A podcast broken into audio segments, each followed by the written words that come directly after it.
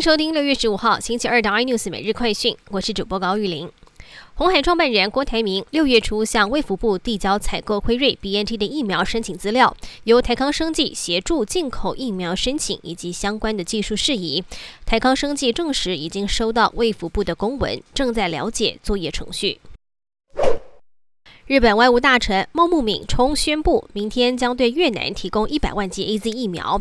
另外也严厉后续要透过 COVAX 对台湾与越南追加提供新冠肺炎疫苗。一旦计划实行，这也将成为日本政府从本月四号以无偿提供台湾一百二十四万剂之后的第二波援助。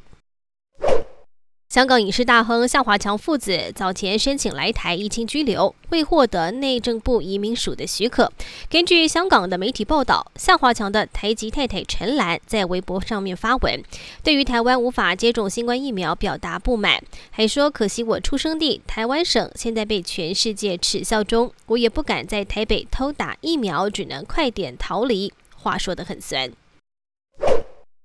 而马云自从去年十月份发表抨击中国金融监管体制的言论之后，一系失宠，旗下企业阿里巴巴、蚂蚁集团也是厄运不断。外媒报道，马云去年十月份因为得罪了习近平，不仅关于他被绑架或是软禁的揣测甚嚣尘上，旗下的两家企业市值更是接近腰斩，蒸发规模高达了十七点五八兆，连带他的净资产也少掉了一半。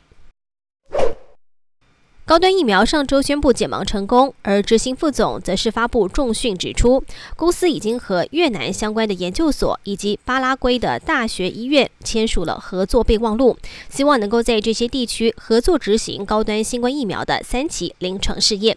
更多新闻内容请锁定有线电视八十八 MOD 五零四 iNews 最正晚报，或上 YouTube 搜寻三零 iNews。